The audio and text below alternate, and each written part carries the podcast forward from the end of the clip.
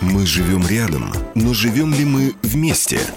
Слышим ли мы друг друга? Хотим ли мы слышать, что происходит в латвийской культуре? Гости в студии, дебаты, споры, анализ. В программе Дениса Ханова о латвийской культуре «Культ просвет». Здравствуйте, я Денис Ханов. Встречаемся на волнах радио «Балкон». Добрый день, уважаемые радиослушатели. Вновь, как всегда, в среду программа «Культ просвет». И сегодняшняя тема – тема истории советского детства в Латвии. Именно поэтому я приветствую сегодня у нас в гостях в студии историка, педагога и автора множества учебников Валдиса Клишанса. Добрый, Добрый день. день. Вы, как всегда, являетесь неотъемлемой частью нашей беседы, наших дискуссий, поэтому, пожалуйста, звоните нам по телефонам прямого эфира, а также сообщайте свои размышления и вопросы в WhatsApp и SMS. Телефоны прямого эфира следующие – 672129 39 и 67213939. Номер для сообщений в WhatsApp и формате SMS 206191. Мой коллега Евгений Копейн сегодня за пультом и обеспечивает техническую сторону нашего эфира. Я думаю, что начало нашей дискуссии главным импульсом послужило то, что в декабре перед самым Рождеством, мы можем перейти на «ты», а, ты издал книгу, посвященную скажем, неким воспоминаниям о советском детстве в советской Латвии. И я бы очень хотел попросить тебя а, объяснить нашим радиослушателям, что содержится в этой книге, каков ее формат. Я понял в предварительной беседе, что это скорее воспоминания. Да, в основном это воспоминания, которые э, по отдельным частям я когда-то публиковал в Фейсбуке. Просто это были такие маленькие посты – посвящены всяким мелочам. Э, это не книга не о советском устройстве, не о идеологии, даже там нету никакого анализа. Это книга о таких э, мелочах, которые образовали и до сих пор образуют э, жизнь людей. О жвачках, о автомашинах, о, о, о транспорте, о молоке или бутылках молока, там кефира – о привычках, о кинофильмах, что мы смотрели в то время. Это я публиковал когда-то в Фейсбуке, но потом Вия Килблока, которая является, которая представляет мое рабочее место издательства «Звайгзна АБЦ», она говорит, из этого может быть получиться книга. И я взял все эти свои посты в Фейсбуке и смотрю, книга не получится. Просто Фейсбук это совсем другой формат. Там чуть-чуть информации, чуть-чуть одна другая картинка. Это в бумажном формате. Это не будет э, выглядеть очень хорошо, и вряд ли кто-то захочет тратить деньги на, на такое дело. И потом, ну, я думал, что это надо как-то как-то образ... сделать какой-то дополнительный материал. Потом я, ну что я начал? Э, во-первых, я прошелся по всем старым газетам, журналам. Э, некоторая часть у меня есть в бумажном формате. В деревне у меня на хуторе очень много старых журналов. Лесма, Звайгзна, Скола, Ондимена и так далее. Сейчас это все можно найти в дигитальном формате в интернете. Э, такие характерные какие-то отрывки из прессы. Потом, конечно, советские анекдоты. Мы же все время было про все темы анекдоты. Я начал сам вспоминать те анекдоты, которые мне где-то где хранятся в моем мозгу, где-то в этих таких файлах еще они иногда так раскрываются. Эм, потом какую-то очень короткую и историческую корректную информацию надо было об этих вопросах дать. И, конечно, комментарии других э, моих друзей, так называемых фейсбучных друзей – Многие, которые из них мои прямом знакомые, а многих, конечно, я не знаю. Но очень интересные были комментарии, дополнения, не всегда, которые, ну, согла... где люди согласовались со мной, ну, были, мне, мне были в одном мнении, да. И, ну и, конечно, иллюстративный материал, это надо было все как-то сделать, и мы с художником решили, что мы будем делать как вот такую тетрадь воспоминаний. Так, том, в наивном стиле, будто бы я сам резал, писал, клеил. Ну, так и получилась эта книга. Я думаю, что мы могли бы напомнить радиослушателям, тем, может быть, кому сейчас за 40 плюс, что в советской школе для меня она началась а, где-то в наверное, в 83 году, если не ошибаюсь, в 84-м, циркулировали, по крайней мере, в, в русских школах такие тетради, которые были, с одной стороны, неким, а, некой анкетой, набором вопросов, на которые отвечали одноклассники, и мы друг другу передавали эти тетради, и кто-то, кто соглашался, значит, символически, как тогдашний Facebook такой бумажный, становился как бы чуть ближе, потому что мы узнавали что-то о людях, ибо а, не всегда а, школьники дружили, условно говоря, так, чтобы можно было войти в семейное пространство школа, и после школы ничего не существовало. Были другие варианты. Вот каким образом создавались эти главы? Хорошо, ты упомянул некоторые предметы, там, жвачки, еще какие-то вещи, но каким образом это пространство, это пространство ребенка или пространство школьника? А, в книге я пытаюсь каким-то образом э, переместиться во времени. И, наверное, потому что я более-менее всю жизнь занимаюсь историей, хотя мои, круг моих интересов – это средневековая история и новое время.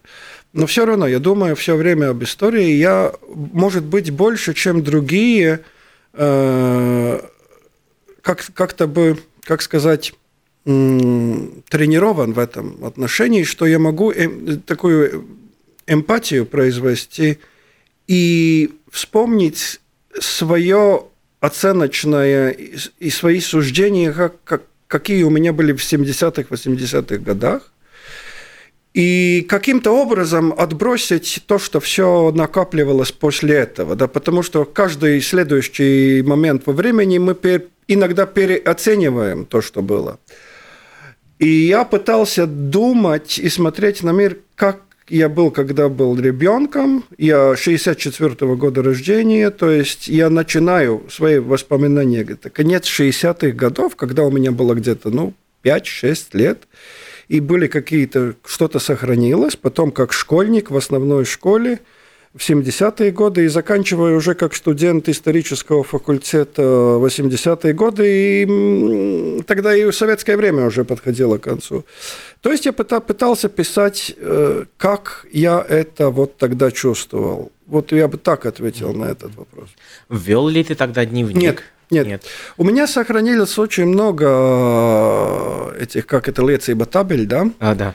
Э, где-то оценки ставились. У меня сохранились мои тетради по математике, по глитракстишана, э, да, по литературе э, и, и, и Нет, по рисованию. Писание, да, да, вот это у меня дневники, у меня сохранились школьные дневники. А таких, такой тетради воспоминаний, о котором ты говорил, у меня, может быть, была, вот признаюсь, не помню. Но нет, в архиве нет. У, у кого-то в школе такое было, может быть, было известно, слышал, нет? Про эти тетради? Да, потому что я знаю, например, да, что были, в 50-е годы мои преподаватели того периода рассказывали, что когда они были юными, а юность их пришлась на 50-е годы, они вели дневники, потому что это считалось какой-то э, литературной связью с предыдущими либо героями выдуманными, либо героями текстов, либо с предыдущими поколениями, потому что традиция да, ну вот дневника насколько я помню, была прервана насколько я помню, в нашем классе, вот в моем кругу, mm-hmm. я учился в Рижской, Рижской 39-й средней школе в Югле, в моей среде таких э, мемуаров или дневников, которые тогда бы вели, вот сегодня произошло то-то, вот я не помню. Но были эти тетради воспоминаний, как ты говорил, где были эти вопросы, на что-то надо ответить, и еще там был такой еще один секретный лист, где надо было его так сложить в трех, форме треугольника, и там надо было за, и заклеить, чтобы никто не видел. И там надо было написать свою любовь секретную. Да. А, насколько я понимаю, подобные тетради были а, распространены в разных и профессиональных, и, скажем, возрастных группах. Я помню, много лет назад в а, баре Болдера я обнаружил среди книг, которые там продаются на книжных полках, дембельный альбом он тоже в какой-то степени является таким вот феноменом того периода, да? А тебе что-то такое было известно? Э, о дембельных альбомах, да, но я сам не служил, и я в своей книге описываю, как я уклонился от службы mm-hmm. в советской армии, а, потому что это было время войны в Афганистане, mm-hmm. у меня даже одноклассник там погиб.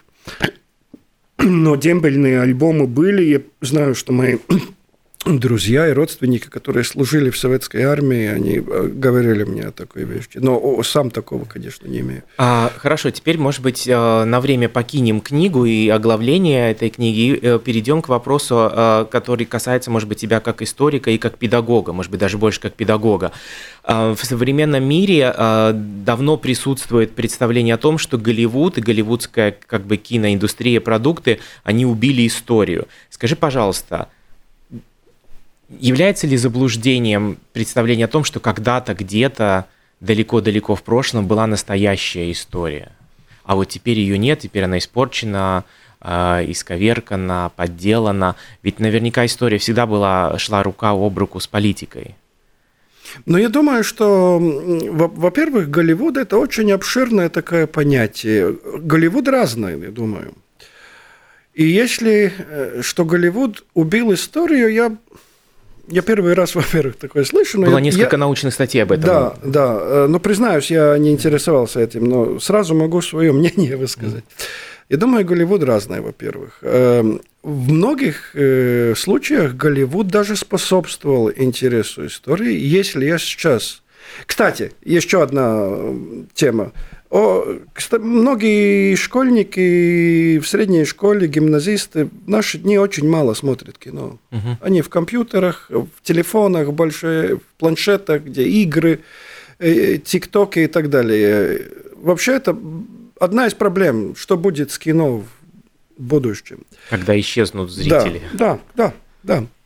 Э, но есть скажем так, хороший Голливуд. Но если наши школьники, которые еще смотрели фильмы нашего века, то есть 21-го, то представление о Древнем Риме, наверное, формировалось э, под влиянием фильма «Гладиатор». Можно там придираться, там, найти ошибки, но в основном это хороший фильм исторический. А фильм о Александре Великом – хороший исторический фильм. Опять там можно придраться каким-то... Например, «Череп его коня». Да, и, и даже в начале фильма, а, где Птолемей его друг, потом основатель э, египетской греческой династии, показывает большую карту завоевания Александра, а там на латинском языке все, все написано. Да. Это, кстати, я всегда у школьников э, такой, как один пример, какие исторические ошибки можно видеть в таких кадрах. Но это хорошие фильмы. Ну и, конечно, есть и старый Голливуд. И я до сих пор использую в преподавании истории и в университете, и в школе я использую фрагменты от Клеопатры – Угу. Все эти диалоги, там приезд Цезаря в Александрию, и там прекрасно э, отражены. Квовадис. Да, Квовадис. Э, 300 спартанцев старых, 60-х угу. годов угу. там можно использовать. Но есть, не есть, есть, конечно, одновременно, ну, скажем так, совсем сумасшедший Голливуд, Голливуд – если бы мне сейчас приходилось бы смотреть э, нынешние 300 спартанцев, я бы, наверное, с ума сошел. Там... Или, например, совсем недавнее произведение Netflix – это сериал о императрице Елизавете. Сиси. Я не смотрел. Да. Э, пожалуйста, не смотри. Это чудовищно. Но я смотрел «Западный фронт». А, у нас есть вопрос. А, надеваем наушники. Добрый день, вы в эфире, пожалуйста. Добрый день. Добрый. Вы знаете, кино не может убить историю историю, потому что если человек нормальный, он как раз заинтересуется историей. Вы возьмите того же Дюма. Можно сказать, Дюма убил историю, потому что он брал какие-то исторические факты, но интерпретировал по-своему. То же самое про древнюю Грецию, Рим. То есть, если человек интересуется историей, он, посмотрев кино голливудская или вот эти вот фильмы Дюма, там, он как раз заинтересуется историей. Спасибо. Спасибо. На самом деле, действительно, очень ценное э, примечание, потому что я помню, что когда в школе мне не удавалось по каким-то причинам э, прочесть какую-то главу из истории Запада, там, Франции, я, в принципе, просто пересказывал романы Дюма. Да? И таким образом, хорошо, значит, Голливуд все-таки э, может дать некий импульс для интереса к истории. Или дать даже материал для, для критики. Да. И даже наши латышские фильмы, ну, э, Рига Сарги. Да. А вот, поговорим об этом. А каково отображение недавней истории, условно говоря, столетней давности, а, или там основания государства, а, там, принятие Конституции и так далее? Вот э, ты как историк, а, насколько насколько это романтизировано, или насколько это все-таки следует некой этике хорошего кино, о сбалансированном описании исторических событий. Как ты оцениваешь это, как профессионал? То есть вот ты идешь в кино и видишь, допустим, те же Рига Сарги там или какие-то другие фильмы, или фильмы, например, о сороковом годе, о, о нашей общей трагедии. У тебя нет профессионального вот искажения слуха, что ты не можешь видеть эти фильмы? Или видишь в них какие-то лакуны, какие-то дыры? Нет, эти, эти фильмы, конечно, грешат. А, особенно, наверное, Рига Сарги много грешат, да но они как, каким-то образом не дают такой даже э, дает больше самосознания своей, ну, как сказать, пошлапнумс или паштеня, э, а, ну, такой гордость, профессиональный, профессиональная гордость, гордость, что я могу, да. на, я могу, что я могу комментировать, угу. э, я могу объяснять, и я всегда это использую на уроках или в лекциях истории. Но если есть чуть-чуть один примерчик. Да, да, конечно. Э, как я пытаюсь, когда я начинаю в 10 классе преподавать, ну, когда получаю своих школьников, первый раз с ним знакомлюсь, и каким, надо делать какой-то такой маленький шок для них. Угу. Я им показываю фрагмент от ремарка в Западном фронте без изменений, где Э, старого фильма 75 или 73 года, и там начинается вся этот, весь этот ужас, ужас Первой мировой войны, где, где во-первых, э, фильм знакомит с главными героями, все эти друзья, которые там были, потом они идут в атаку, этот абсолютно бессмысленная эта бойня, э, и, и эти раненые лошади, и раненые, и все да, это, этот ужас. И потом и я спрашиваю у учеников, а вы бы хотели, вы чувствуете какую-то ненависть к этим, этим парням немецким, да? Какие у вас чувства? И ученики говорят, жалость. Я спрашиваю, хотели бы вы там быть и их убивать? Вы, и они на меня смотрят, а вы что, учитель, не вы совсем уме. не в своем уме, да? А потом я показываю фрагмент из Рига Сарги – когда в первых фрагментах, э, в начале фильма, даже перед титрами, наверное, есть такой фрагмент, когда этот главный герой заходит в церковь, читает этот призыв э, вступать в латышские стрелки, никто не понимает, о чем речь, и тогда главный герой кричит, ну как вы не понимаете, будем убивать немцев. И все кричат, ура, молодцы, радуются.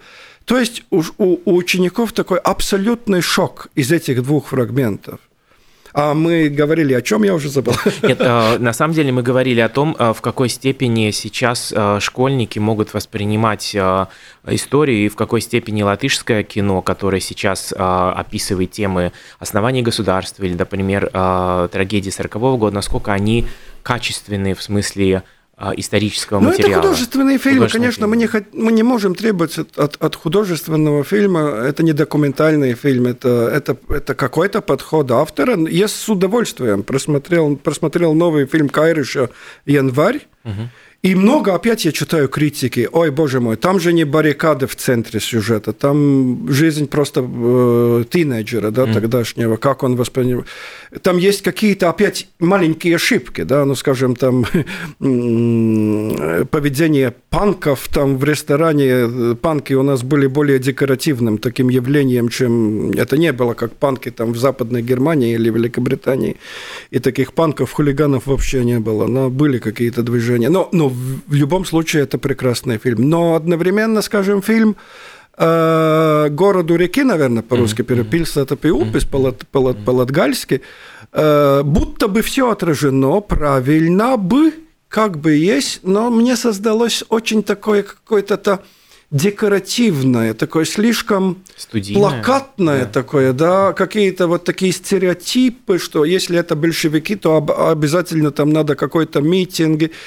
И, и, и эти последние кадры, когда главный герой на этом корабле плывет из Краслова, наверное, это было mm-hmm. Краслова, даже выше Даугавпилса, уже в море. Это, понимаю, что это символизм, но, но вот это мое личное отношение, да. Я думаю, я думаю, что у латышей может быть только один такой фильм, который совсем не фильм, а больше сказка, и это это Намей, это 13 mm-hmm. веке, да, что вообще ничего общего не имеет с историей, абсолютно, ну, это как э, Владыка Карелец, да, приключение да, какое-то. Приключенческий фильм. Да. О каком периоде латвийской истории ты бы хотел, как, э, допустим, историк, учитель и просто человек, который посещает кино, посмотреть фильм. И, э, если была бы моя воля... Да, да, да. Вот, допустим, у да, тебя есть ага. бюджет, и тебе надо выбрать да, эпоху, да. период. Э, а... Мне более понравился фильм, фильм э, «Племена Балтов». Угу. Такой наполовину э, художественный, а наполовину будто бы документальный. Да? Э, интересный жанр. И я бы очень хотел, чтобы было бы продолжение о средневековом периоде, о том, что вообще в латышском историч... в историческом таком сознании латышей вообще очень мало что есть. Это средние века, это период Ливонии, начиная с 13 по 16 век. Если бы было вот такое продолжение этого фильма, я даже говорил с людьми, они говорят там, конечно, финансовые вопросы, и как это снять, и так далее. Я бы хотел, чтобы был фильм о Ливонии, потому что мы же гордимся и средневековыми памятниками старой Риги, замками и так далее, и так далее. А если начинать с людьми разговаривать, ну, хоть бы вот один пример, чтобы я бы подтвердил свое мнение. Когда даже я встречаюсь с учителями истории, я делаю одну провокацию, я говорю, назовите мне хоть одно, одну историческую персону с XIV века. Ну, не просто там магистр или епископ, а конкретного человека назовите из XIV года. Ни одного. Нету вообще людей у нас в средневековой истории. А 15 век, опять, и потом кто-то говорит, ну, Валтер фон Плеттенберг – единственный, но это тоже уже конец 15 века. Да? У нас нет вообще э, в нашем историческом таком понимании этого средневекового периода, и там бы фильм пригодился, я думаю. А как насчет первого национального движения, то, что раньше в советской историографии называлось «младолатыши»? Ведь это то поколение, которое создавало основу скажем, этнокультурную основу латышской нации. Почему ничего нового нет, условно ну, говоря, жизнь Валдемара или там ну, хотя бы Рига с Латвией да, хотя бы Рига с Латвией это же очень-очень увлекательный период, когда создавалось все, театр, научные круги, археологические какие-то первые попытки. Как, чем это можно объяснить? А, ну, я не знаю, чем, наверное, финансовым каким-то... У нас вообще в маленькой стране художественные фильмы, это же это, это уже какое-то исключение, да, это событие. Но тема ведь одна да, из и, а, Ну, надо понимать, что исторические фильмы снимать это довольно трудно, все интерьеры, ну, это очень трудно. Я чуть-чуть, опять маленькая критика, когда, даже когда я вспоминаю фильм э, это Сапню команда о, Латви... о первой латышской баскетбольной сборной в 30-е годы. Там очень было много таких э, видов, где показана Рига, ну, как бы с дистанцией, потому что это трудно. Угу. Любой критик увидит, а там же троллейбус, там то и то, там, там угу. какой-то... То больше, больше скорее технические Да, и вопросы, было очень чем... технически трудно, и все эти... Ну, это даже как-то чуть-чуть не бросилось в глаза, что очень все эти кадры как бы ближние такие, да, где можно, конечно, надеть э, одежду того времени и какие-то артефакты взять в руках.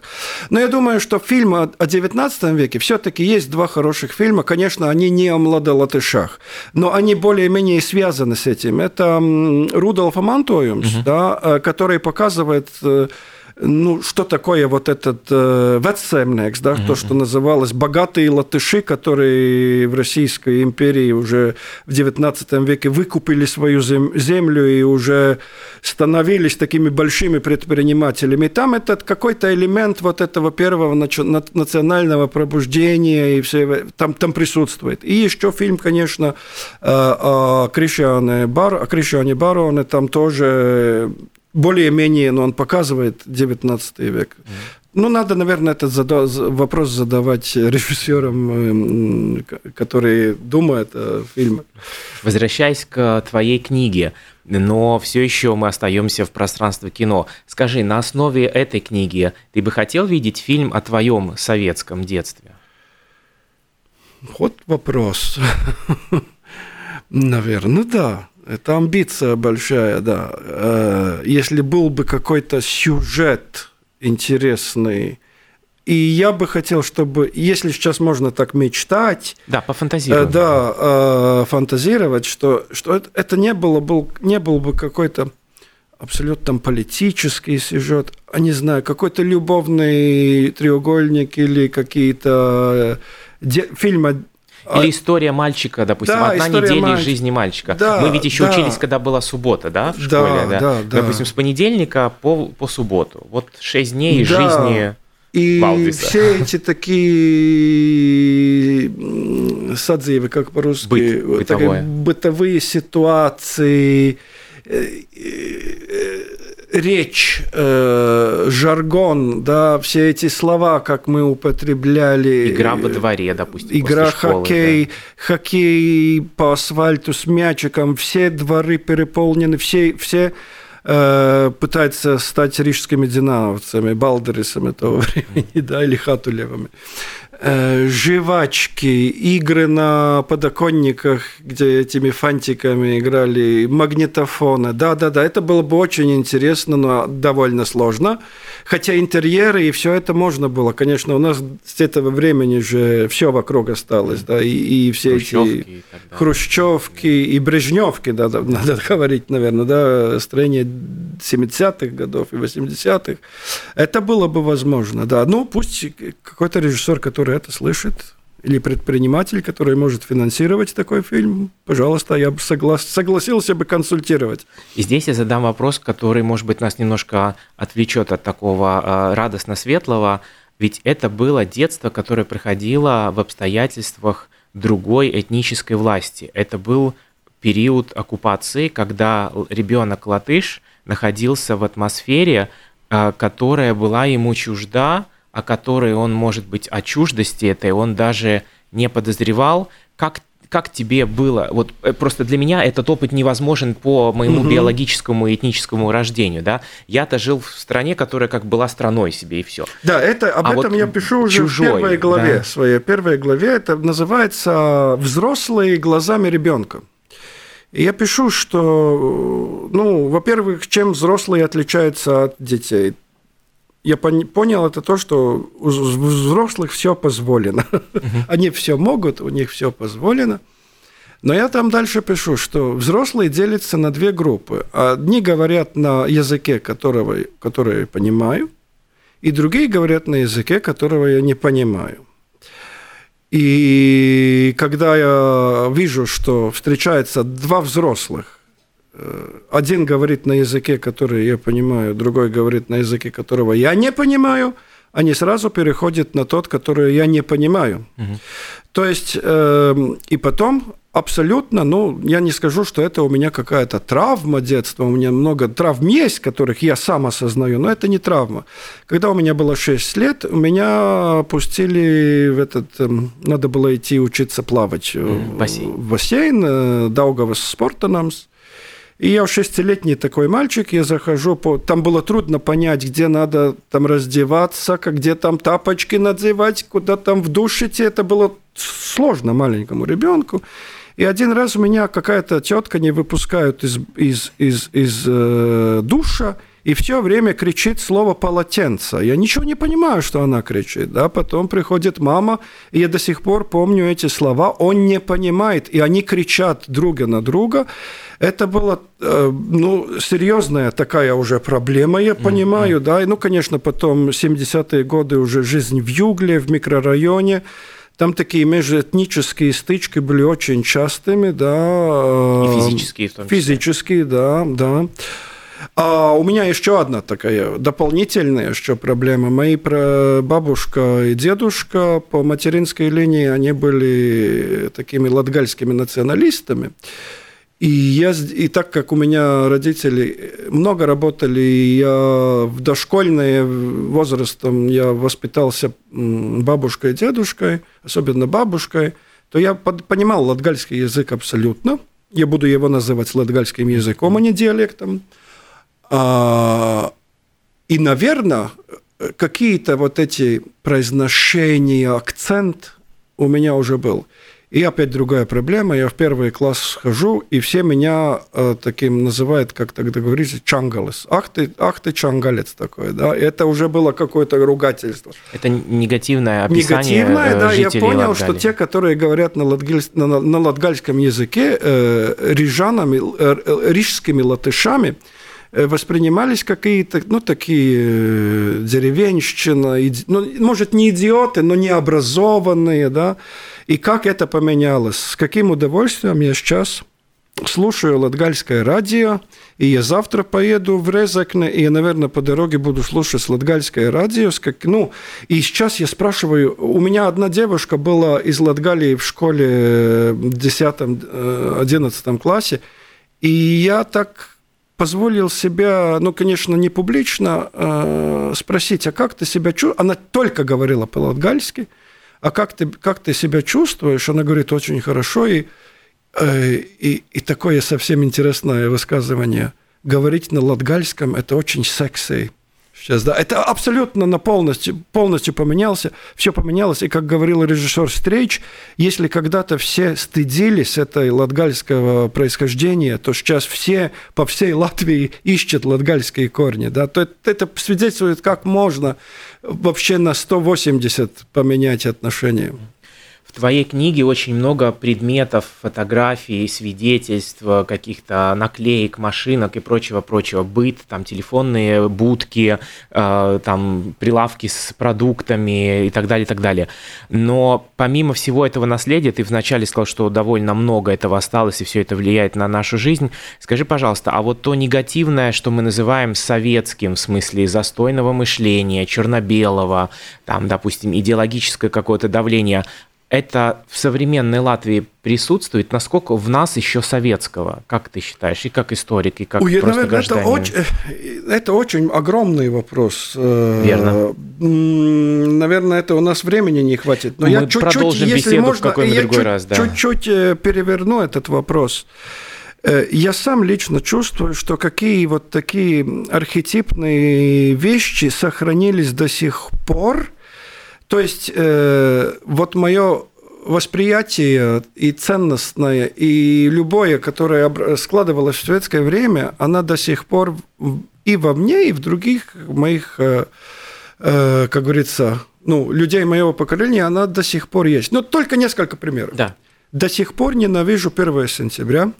И я чувствую, что это абсолютно советская традиция, что у нас происходит в Латвии. Все эти цветы, все, не еще ничего не случилось, и все эти, э, этот строй, эти стадионы. Я смотрел, как в Швеции начинается школа в середине августа. Школьник э, сложил компьютер в сумку и пошел в школу. Я спрашиваю, а где у тебя цвет- цветы? Гладиолусы. Да, все. А как?